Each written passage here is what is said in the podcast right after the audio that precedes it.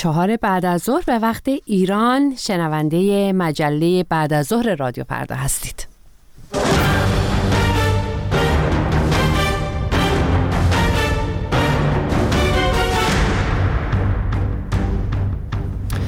سلام و وقت شما به خیر هر کجای ایران و جهان که شنونده رادیو فردا هستید. من فرشته قاضی هستم. در چهارمین روز از اسفند ماه در این روزهای آخر سرد زمستانی میزبان شما در سی دقیقه آتی با مجله بعد از ظهری.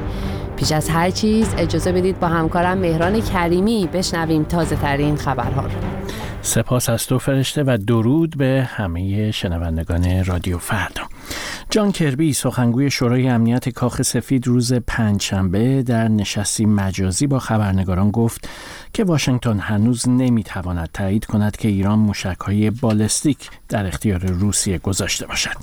آقای کربی همچنین بار دیگر به ایران هشدار داد و گفت در صورت ادامه حمایت از روسیه ایالات متحده طی روزهای آینده تحریم ها علیه تهران را تشدید خواهد کرد. تقویت همکاری نظامی ایران با روسیه نه تنها برای اوکراین بلکه برای همسایگان ایران در منطقه و جامعه جهانی نیز مضر است. ایران تعداد قابل توجهی پهپاد، بمب‌های هدایت شونده و مهمات توپخانه را در اختیار روسیه قرار داده است که روسیه تا حدی از آنها در حمله به اوکراین استفاده می‌کند. جان کربی تاکید کرد که اگر ایران به روسیه موشک بالستیک بفروشد واشنگتن این آمادگی را دارد که دست به اقدامات بیشتری بزند.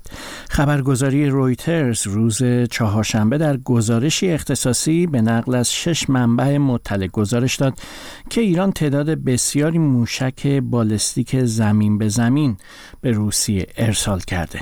تهران و مسکو هنوز به این گزارش رویترز واکنش نشان ندادند.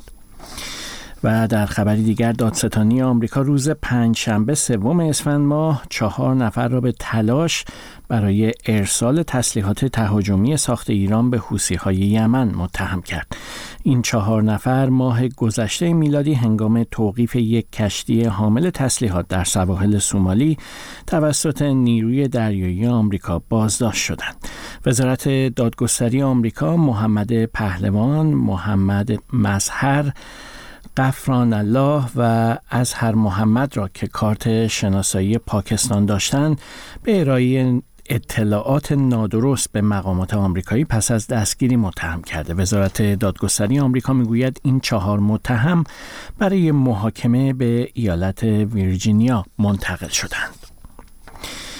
جلال ملکی سخنگوی سازمان آتشنشانی تهران می‌گوید بررسی تمامی شواهد و آثار موجود نشان می‌دهد که اتصالی سیم برق عامل آتش سوزی در بیمارستان گاندی بوده به گفته او اتصال سیم برق در یک انبار حدوداً 20 متری در طبقه 16 بیمارستان موجب آتش سوزی شده و شله های آتش از این محل به نمای ساختمان و پس از آن به دیگر بخش ها و طبقات این بیمارستان سرایت کرد. پیشتر قدرت الله محمدی مدیرعامل سازمان آتش نشانی تهران گفته بود که ساختمان در حال ساخت در کنار بیمارستان گاندی دچار آتش سوزی شد که بخش از آن به بیمارستان سرایت کرد. در سال 99 رئیس سازمان پیشگیری و مدیریت بحران شهر تهران هشدار داده بود که 50 بیمارستان این شهر فاقد ایمنی هستند. در دومین سالگرد تهاجم روسیه به خاک اوکراین کمیسر عالی حقوق بشر سازمان ملل می‌گوید این نهاد تلفات بیش از سی هزار غیر نظامی در اوکراین را راستی آزمایی کرده. ولکر تورک با اشاره به اینکه از این تعداد بیش از ده هزار نفر کشته و 19 هزار نفر زخمی شدن گفت آمار واقعی احتمالا بسیار بیشتر از این ارقام است. در همین حال آژانس مهاجرت سازمان ملل متحد روز پنجشنبه اعلام کرد که بیش از 14 میلیون و 600 هزار نفر در سال جاری به کمک های بشر دوستانه وابسته هستند. نزدیک به 6.5 میلیون اوکراینی در سراسر جهان پناهنده هستند. ممنون مهران مهران کریمی بود با شما که تازه ترین خبرهای ایران و جهان رو با شما در میون گذاشت اما اجازه بدید اینجا ابتدا مروری داشته باشیم بر اونچه که در این مجله خواهید شنید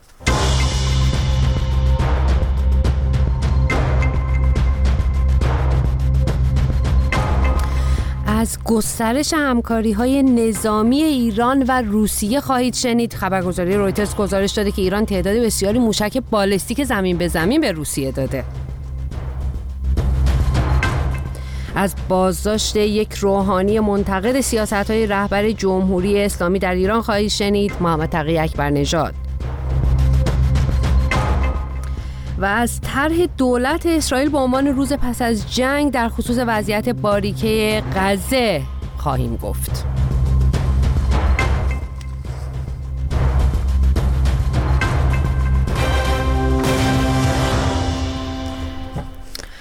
همونطوری که اشاره کردم خبرگزاری رویترز روز چهارشنبه گزارش داد که ایران تعداد بسیاری موشک بالستیک زمین به زمین به روسیه داده. آمریکا هشدار داده که در صورت تایید این موضوع تهران با واکنش سریع و شدید جامعه بین المللی مواجه خواهد شد. اما این مسئله چه پیامدهایی هم در جبهه نبرد در اوکراین و هم برای ایران خواهد داشت و واکنش شدید آمریکا چی می‌تونه باشه؟ این سوالات رو با حمید رضا عزیزی پژوهشگر بنیاد علم و سیاست در برلین آلمان مطرح کردم که پاسخهای او رو میشنویم. مسئله تامین تسلیحات و تجهیزات برای روسیه بحث خیلی جدی بوده. گزارش های وجود داشت که روسیه یک سری تسلیحات رو از جمله موشک از کره شمالی وارد کرده. اما مواردی مطرح شد مبنی بر اینکه گویا اون دقت لازم و اون کارایی لازم که روزها انتظار داشتن رو در میدان نبرد نتونسته که تسلیحات کره شما ساخت کره شمالی نشون بده و به همین خاطر تجهیزات ایرانی و موشک ایرانی مشخصا که دقیق تر هستن رو روسیه مد نظر خودش قرار داده. ما برای اینکه ببینیم چه تأثیری رو میدان نبرد خواهد داشت به نظر باید دو طرف موضوع رو نگاه کنیم. یکی از دلایلی که از یک طرف ایران تا الان از ارسال این موشک به روسیه خودداری کرده بود و در طرف مقابل روسیه هم یه سری ملاحظاتی داشت. این بود که مشخصا مسکو نمی‌خواست که در واقع دریافت این موشک ها از ایران باعث بشه که تسلیحات و تجهیزات سنگین و به خصوص مواردی مثل جنگنده در اختیار اوکراین قرار بگیره. یعنی اینکه غرب حمایت خودش رو از اوکراین افزایش بده.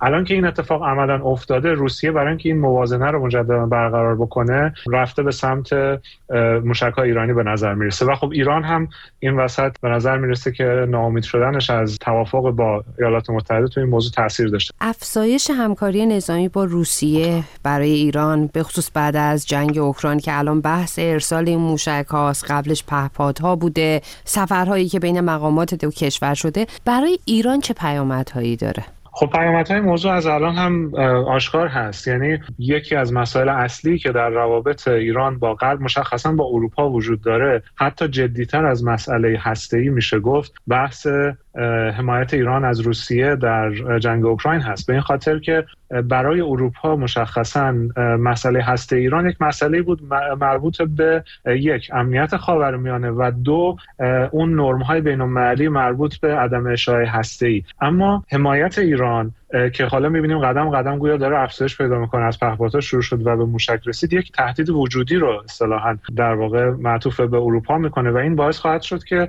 روابط ایران و اروپا چشم انداز بلند مدتش هم تا حد زیادی تیره بشه. در پیوند با این موضوع میشه انتظار داشت که روند هر گونه دیپلماسی بین ایران و غرب بیش از گذشته پیچیده بشه و احتمالا ما هیچ نوع توافقی رو در موضوع هستی حالا چه در قالب احیای برجام و چه در قالب مثلا یک توافق جدید شاهدش نخواهیم بود. مشخصا اگر که در نتیجه اقدام ایران کشورهای اروپایی عضو برجام بخوان که مکانیزم ماشه را اصطلاحا فعال بکنن اون موقع دیگه قطعا روابط ایران و اروپا به یک روند برگشت ناپذیر خواهد رسید تحریم های بیشتر خواهد بود و تقابل جدیتری رو باید انتظارش رو داشته باشیم.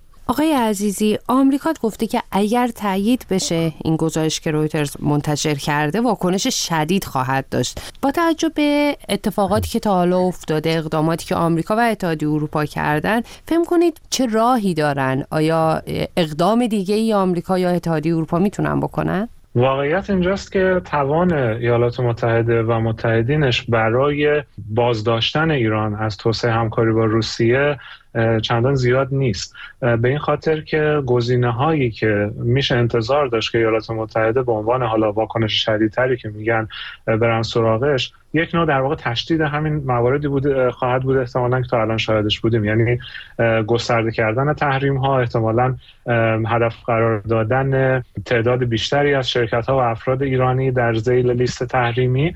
و قدم بعدی همونجور که اشاره کردم می‌تونه که فعال کردن مکانیزم ماشه باشه که تحریم های بین المللی برگرده. اما اینجا دو اتفاق خواهد افتاد که احتمالا باعث بشه که طرف غربی هم هنوز ملاحظاتی رو داشته باشه. اتفاق اولی خواهد بود که به احتمال بسیار زیاد ایران از NPT خارج خواهد شد و بهانه لازم رو پیدا خواهد کرد برای رفتن به سمت سلاح هستی. کما که ما می‌بینیم که طی هفته ها و ماه های گذشته مقامات ایرانی خیلی به سراحت یعنی به صورت بی سابقه ای در تلویزیون در مصاحبه ها از توانایی ایران برای ساخت سلاح هستی صحبت می‌کنن و در واقع هشدار میدن به طرف مقابل. اتفاق دوم هم در واقع این خواهد بود که با توجه به این فضای جدیدی که شکل گرفته در عرصه در پسا جنگ اوکراین اصطلاحا که ما شاهد بودیم مثلا کشورهای مثل هند، چین و غیره با وجود تحریم های بسیار بسیار شدید و فزاینده که علیه روسیه هست و همکاری باش ادامه میدن ایران احتمالا همچنان مجاری برای فرار از تحریم خواهد داشت. هرچند محدودتر. اما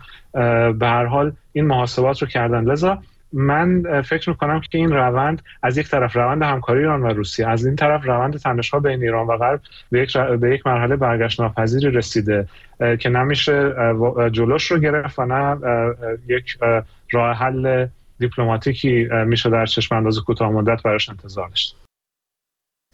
صدای حمید رضا عزیزی پژوهشگر بنیاد علم و سیاست در برلین آلمان را میشنیدید. صدای خود را به تلگرام رادیو فردا بسپارید. ات فرداگرام اما بریم به ایران. بازداشت محمد تقی نجات روحانی منتقد سیاست های رهبر جمهوری اسلامی در روزهای اخیر بار دیگه موضوع سرکوب روحانیون شیعه ناراضی داخل کشور رو برجسته کرده اما آیا این سرکوب موجب شده که حوزه های علمیه شیعه سراسر ایران یک دست حکومتی بشه؟ پاسخ این سال در گزارش مصطفی خلجی خبرگان ما مرده است یا زنده؟ چطور یک بار از رهبری سوال نمی‌کنن که آقا توضیح بده ما این قله که داری به ما نشون میدی کجاست؟ چرا این ملت این قله رو حس نمی‌کنه؟ قله چیز نیست که فقط شما ببینید قله چیزی که همه ملت باید ببینن. سخنان انتقادی محمد تقی اکبر نژاد روحانی حوزه علمی قم که پس از انتشار آن در شبکه های اجتماعی بازداشت شد. سرکوب چهره های ناراضی در حوزه های علمی ایران از همان روزهای آغازین پس از انقلاب 57 آغاز شد و در واقع رهبر کنونی جمهوری اسلامی دهه هاست که در این زمینه راه روح الله خمینی سلف خود را در پیش گرفته است. با این تفاوت که خاموش کردن صدای منتقدان حکومت در حوزه های علمیه پس از آغاز رهبری خامنه ای لایه ها و ابعاد بیشتری یافته است. علی خامنه ای خود در سخنرانی هایش بارها مدعی شده که کسی برای انتقاد از حکومت سرکوب نمی شود هیچ کس به خاطر اینکه فکرش و نظرش مخالف نظر حکومت است مورد فشار و تهدید و تعقیب قرار نمی‌گیره.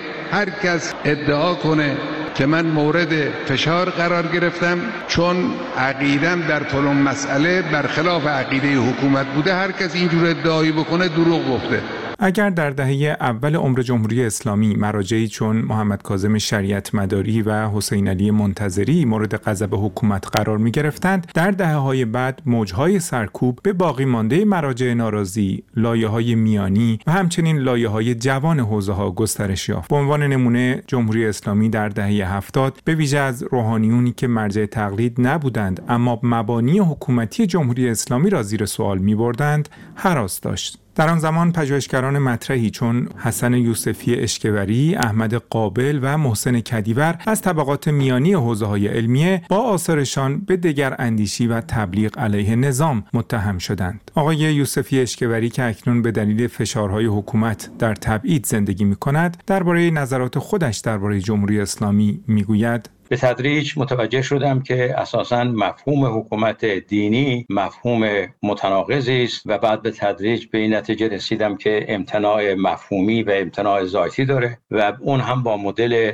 ولایت فقیه و ما مدل امامت شیعی که ولایت فقیه در واقع بر اساس الگویون ساخته شده. و بعد به این نتیجه رسیدم که اصولا در دوران حکومت دینی در عصر غیبت عمل به احکام شرعی و دینی اونگونه که در طول 1200 سال در فقه شیعه و اسلامی پرورده شده و تعلیف شده و تدوین شده ممتنع ممکن نیست. بنابراین الان من معتقد هستم که مشکل در جمهوری اسلامی فقط در افراد نیست بلکه مشکل اساسی در اون نظریه ها بنیان های فکری و به عبارتی بنیان های ایدئولوژیکه. سیستم سرکوب صداهای مخالف در حوزه های علمیه در دوران رهبری خامنه ای چندگان است. به این معنا که او از ابزارها و شیوه های مختلف و متنوع برای کنترل و ساکت کردن مراجع استادان حوزه های علمیه و حتی طلبه های جوان بهره می‌برد. از آلوده کردن به فساد مالی تا ابزارهای تطمیعی و ابزارهای ارعابی همچون پرونده سازی در دادگاه ویژه روحانیت حوزه های علمیه را به سکوت کشانده است. با این وجود هنوز هستند صداهایی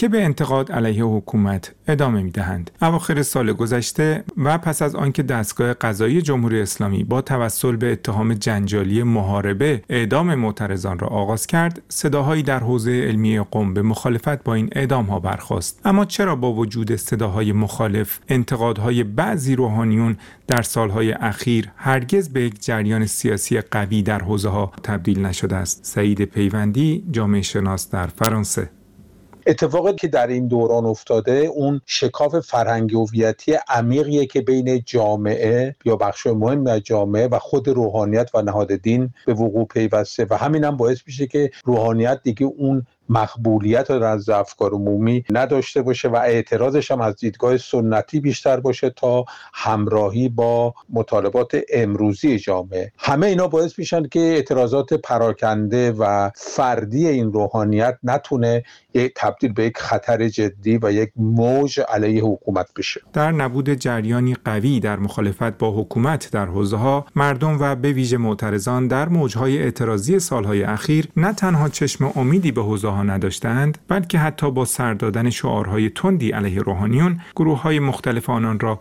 با همان چوبی ترد کردند که حکومت را ترد می کنند. گزارش مصطفی خلجی رو میشنیدید. خبرها و گزارش ها را در وبسایت رادیو فردا به آدرس رادیوفردا.com دنبال کنید. و در ادامه میریم سراغ غزه. دولت اسرائیل پنجشنبه شب اولین طرح خود رو برای روز پس از جنگ در خصوص وضعیت باریکه غزه به نشست وزیران کابینه ارائه کرده. به نوشته هارتس طرح اسرائیل بر مدیریت غیر نظامی این باریکه تاکید داره ضمن همکاری با مقامات محلی البته. با فرنوش رام خبرنگار در اسرائیل درباره جزئیات این طرح پیامدهای اون گفتگو کردم که میشنوید. از تقریبا چند هفته بعد از این جنگ میان اسرائیل و گروه افراطی حماس آمریکا و جامعه بین المللی و متحدین بسیاری در میان دوستان اسرائیل به دولت بنیامین نتانیاهو فشار می آوردن که پس طرح شما برای اداره غزه بعد از جنگ چیست؟ یعنی شما فعلا فقط می‌خواید همین عملیات رو ادامه بدید.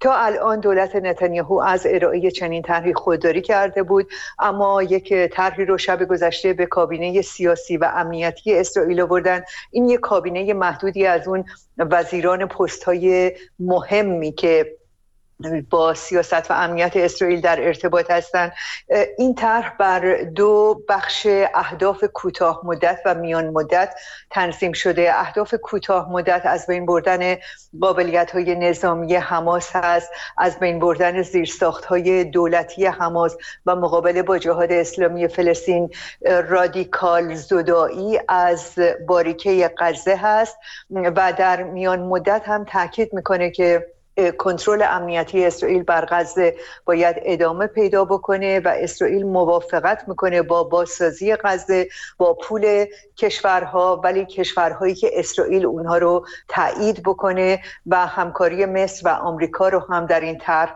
میطلبه و باید دید که واکنش آمریکا مصر و دیگر کشورهای زیرب چه خواهد بود. واکنش دولت و کابینه اسرائیل چیه؟ تشکیلات خودگردان رسما امروز رد کرده و گفته که چنین طرحی رو نمیپذیره. واکنش ها چی بوده؟ هم در دولت و کابینه اسرائیل در خود اسرائیل هم در فلسطین و گروه های فلسطینی. اون فشاری که جامعه بین المللی به اسرائیل میاره برای ارائه چنین طرحی اصلا در داخل اسرائیل وجود نداره. به خاطر اینکه تمامی اعضای کابینه جنگ که از احزاب مختلف هستند و اکثریت قریب به اتفاق افکار عمومی اسرائیل با ادامه عملیات جنگی موافق هستند تا تحقق کامل اهدافی که دولت اسرائیل از جنگ تعیین کرده بود. بنابراین از نظر قریب به اتفاق مردم اسرائیل کنترل امنیتی باریکه غزه باید در دست اسرائیل بمونه تا اون بلاهایی که گروه حماس در حمله غافلگیر کننده خودش به مردم اسرائیل بر سر مردم این کشور آورد نتونه تکرار بشه در رابطه با این بحث ها سر آتش بس و تبادل گروگان ها و زندانیان چطور توی اسرائیل در این مورد چه نظری وجود داره در اکثریت چی میگن؟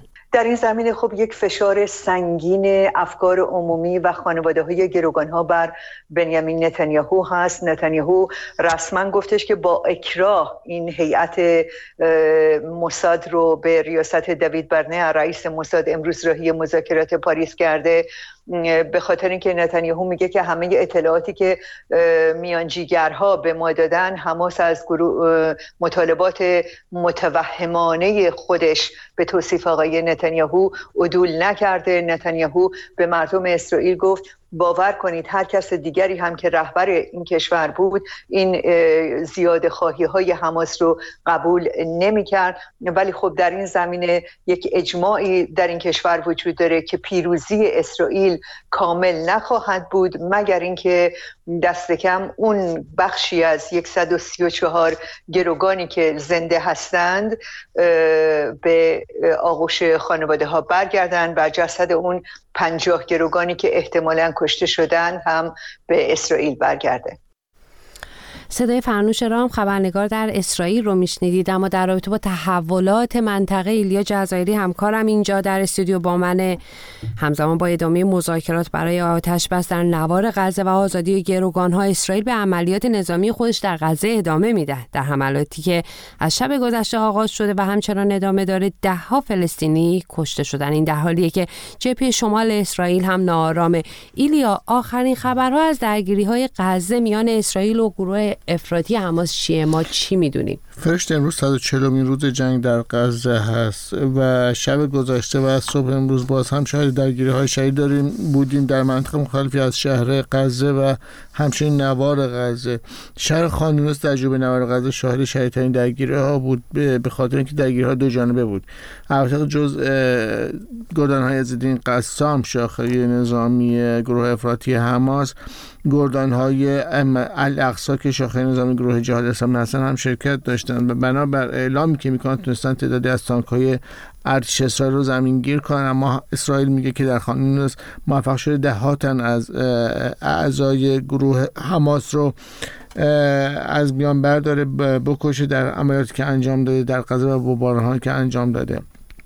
اما در مرکز نوار غزه بیمارستان شهدای الاقصا شاهد این بود. تصاویری ازش منتشر شد که ده ها جنازه روی هم انباشته شده در راهروی بیمارستان. دست کم 60 نفر در حملات شب گذشته و صبح امروزه هواپیماهای اسرائیلی به مناطق مختلفی در غزه کشته شدن. این آماری است که وزارت بهداشت غزه اعلام کرده. علاوه بر اون وضعیت انسانی هم هر روز داره وخیمتر میشه. حدود 500 هزار نفر در جنوب نوار غزه افرادی که از خونه های خودشون فرار کردن الان مواجه هستن با موج شدید گرسنگی و قحطی به خاطر کمبود کمک های بشردوستانی که می‌تونه وارد نوار غزه بشه. همزمان شب گذشته هم اسرائیل مناطقی در جنوب لبنان رو هدف قرار داده. اونجا چی میگذره؟ خب تبادل آتش میان اسرائیل و گروه حزب الله همچنان ادامه داره. تبادل آتشی که طی هفته گذشته شدیدتر هم شده. شب گذشته اسرائیل دو شرک بلیدا و برعشیت رو در جنوب لبنان هدف بمباران قرار داد که طی اون سه تن از اعضای حزب الله کشته شدن. که این ترتیب شمار کشته شدگان از حزب الله از 120 نفر تجاوز کرد. همچنین دو امدادگر در یک آمبولانس بودن که هدف حمله هوایی اسرائیل قرار گرفت. که پهپادی بود. البته که اونها هم کشته شدن. حزب الله سعی کرده بود که با دو پهپاد شرک کریاتش مونا در شمال اسرائیل هدف قرار بوده که این دو پهپاد توسط پدافند هوای اسرائیل سرنگون میشن.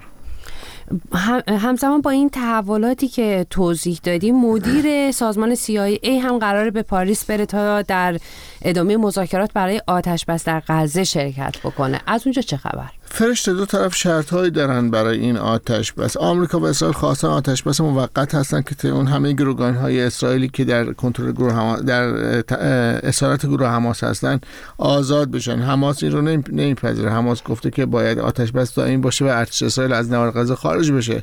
تا گرگان ها رو آزاد کنه. خب یک بنبستی هست به خاطر اینکه قبلا مدیر سیای آقای ویلیام برنز به پاریس رفته بود و بعد از اون به مصر رفته بود. دیدارهایی که همراه بود با حضور مدیر سازمان اسرائیلی موساد و همچنین مقام های قطری و مصری و اسرائیلی همچنین بعضی مقام های سیاسی اسرائیلی. خب در دیدارهای سابق یک چارچوبی محقق شد چارچوب برای آتش بسه احتمالی. اما این چارچوبی که گفته می‌شد بهش دست یافتن در مذاکرات بعدی هیچ پیشرفتی نداشت به همین توافق حاصل نشد. الان این خطر وجود داره که تا ماه رمضان بنابر گفته مقام اسرائیلی عملیات ارتش اسرائیل در رفح آغاز بشه. رفح منطقه بسیار کوچیک است که در اون حدود یک میلیون 500 هزار فلسطینی حضور دارن. اگر این عملیات آغاز بشه به معنی این هست که آتش بس بسیار بعید و تقریبا نشدنی خواهد بود. ممنون ایلیا. ایلیا جزایری همکارم بود با آخرین تحولات منطقه با شما. اما بریم سراغ یک موضوع کاملا متفاوت. سگ جو بایدن رئیس جمهور آمریکا این روزها خبرساز شده. بر پایه اسناد جدیدی که به تازگی منتشر شده سگ آقای بایدن در مدت اقامتش در کاخ سفید 24 مامور امنیتی رو گاز گرفته. بیشتر بشنوید از هومن اسکری. به گزارش خبرگزاری اسوسییتد پرس، شرکت ها و کارخانه های بسیاری در سراسر آمریکا با بکارگیری ربات ها و استفاده از هوش مصنوعی در کنار آموزش کارگران برای کار با فناوری های پیشرفته موجب افزایش بهرهوری در کار خود شده و هزینه تولید را کاهش دادند. در این گزارش این پرسش مطرح شده که چگونه این بزرگترین اقتصاد جهانی توانسته با وجود مشکلات اخیر رشد سریع و نرخ بیکاری اندک داشته باشد. اقتصاد آمریکا با توانی غیرمنتظره از دوران رکود کووید 19 خارج شده بود. اما از اوایل بهار دو سال پیش با افزایش نرخ بهره از سوی بانک مرکزی آمریکا بسیاری از اقتصاددانان پیش بینی کرده بودند که آمریکا وارد دوره جدیدی از رکود خواهد شد. عواملی مانند افزایش نرخ بهره، بالا رفتن تورم، افزایش دستمزدها و کمبود کارگر باعث شد که بسیاری از شرکت‌ها در آمریکا به استفاده از ربات‌ها و ماشینالاتی تکیه کردند که با هوش مصنوعی کار می‌کنند. و اکنون پس از مدتی بازدهی این رویکرد جدید آغاز شده و روندی رو به رشد نشان می‌دهد. تحقیقات جدیدی که اسوسییتد پرس در گزارش خود به آن اشاره دارند حاکی است که های فناوری در دراز مدت های بیشتری هم ایجاد می کند. بسیاری از اقتصاددانان و بازرگانان ابراز امیدواری کردند که هوش مصنوعی به خدمت گرفته شده در کارخانه ها، انبارداری، فروشگاه ها و ادارات افزایش بهرهوری را سرعت بدهد. نکته دیگر این که این گزارش بالا رفتن بهرهوری را همچنین ناشی از وجود کارگران راضی بیشتری می‌داند که در سه سال اخیر توانستند شغل خود را تغییر بدهند و با یافتن شغل جدید دستمزد بالاتری دریافت کنند. اقتصاد آمریکا در آخرین فصل از سال 2023 برای ششمین فصل پیاپی رشد داشت و بر بسیاری از ارزیابی های بدبینانه در خصوص رکود ناشی از نرخ بهره بالا غلبه کرد. افق اقتصاد آمریکا روشنتر از اقتصاد سایر کشورهای مرفه ارزیابی شده و صندوق بین المللی پول در پیشبینی خود برای رشد جهانی اقتصاد در سال 2024 به ویژگی های منحصر به فرد اقتصاد آمریکا اشاره کرده بود. گزارش حمید فاطمی رو شنیدید درباره استفاده بیشتر از ربات‌های صنعتی و بهرهگیری از هوش مصنوعی و تاثیر اون در انعطاف پذیری اقتصاد آمریکا و ایجاد رونق جدید اقتصادی در این کشور. اما گزارش مربوط به سگ جو بایدن رو که همکارم هومن اسکری تهیه کرده در بخش دیگه در مجله عصر امروز حتما خواهید شنید. همچنان با ما باشید. نظراتتون رو درباره گزارش ها خبرها مصاحبه ها و هر, آن چیزی که از رادیو فردا میشنوید با ما در میون بذارید. نظرات شما خیلی برای ما ارزشمنده.